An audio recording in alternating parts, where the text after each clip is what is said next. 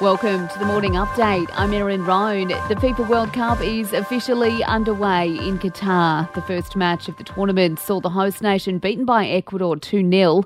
FIFA President Gianni Infantino kicking things off. Let the show begin. All the best everyone. Mabruk, Elf Mabruk. The Socceroos kick off their campaign against France on Wednesday morning.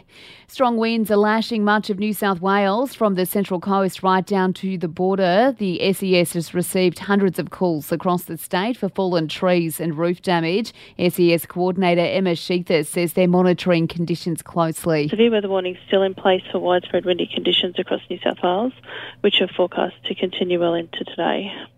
At least five people have been killed and 18 others injured in a mass shooting at a Colorado nightclub. A 22 year old man is accused of opening fire at a gay nightclub in Colorado Springs. He is now in police custody. Police Chief Adrian Vasquez describing the attack as senseless and evil. I want every citizen in our city to know that the men and women of the Colorado Springs Police Department stand with you during this tragedy.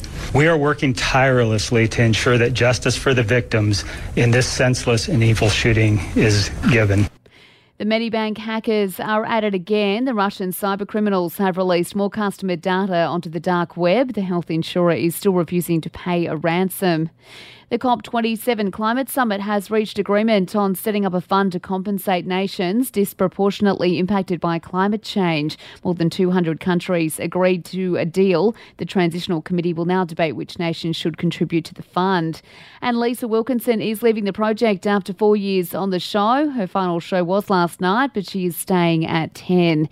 To sport now, brought to you by Ladbrokes. As mentioned, the World Cup has kicked off in Qatar. Australia is set to take on France on Wednesday morning. The Socceroos will be without Martin Boyle, though, who's been struggling with a knee injury. And in the Women's Big Bash, the Adelaide Strikers, Sydney Sixers, and Melbourne Renegades all had wins. And for even more sports news, make sure you check out the Sports Update. You'll find it wherever you're listening to this show.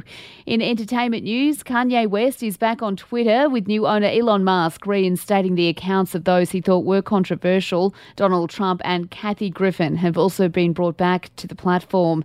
And that's the latest from the Nova Podcasts team. We'll see you later on for another episode of The Update.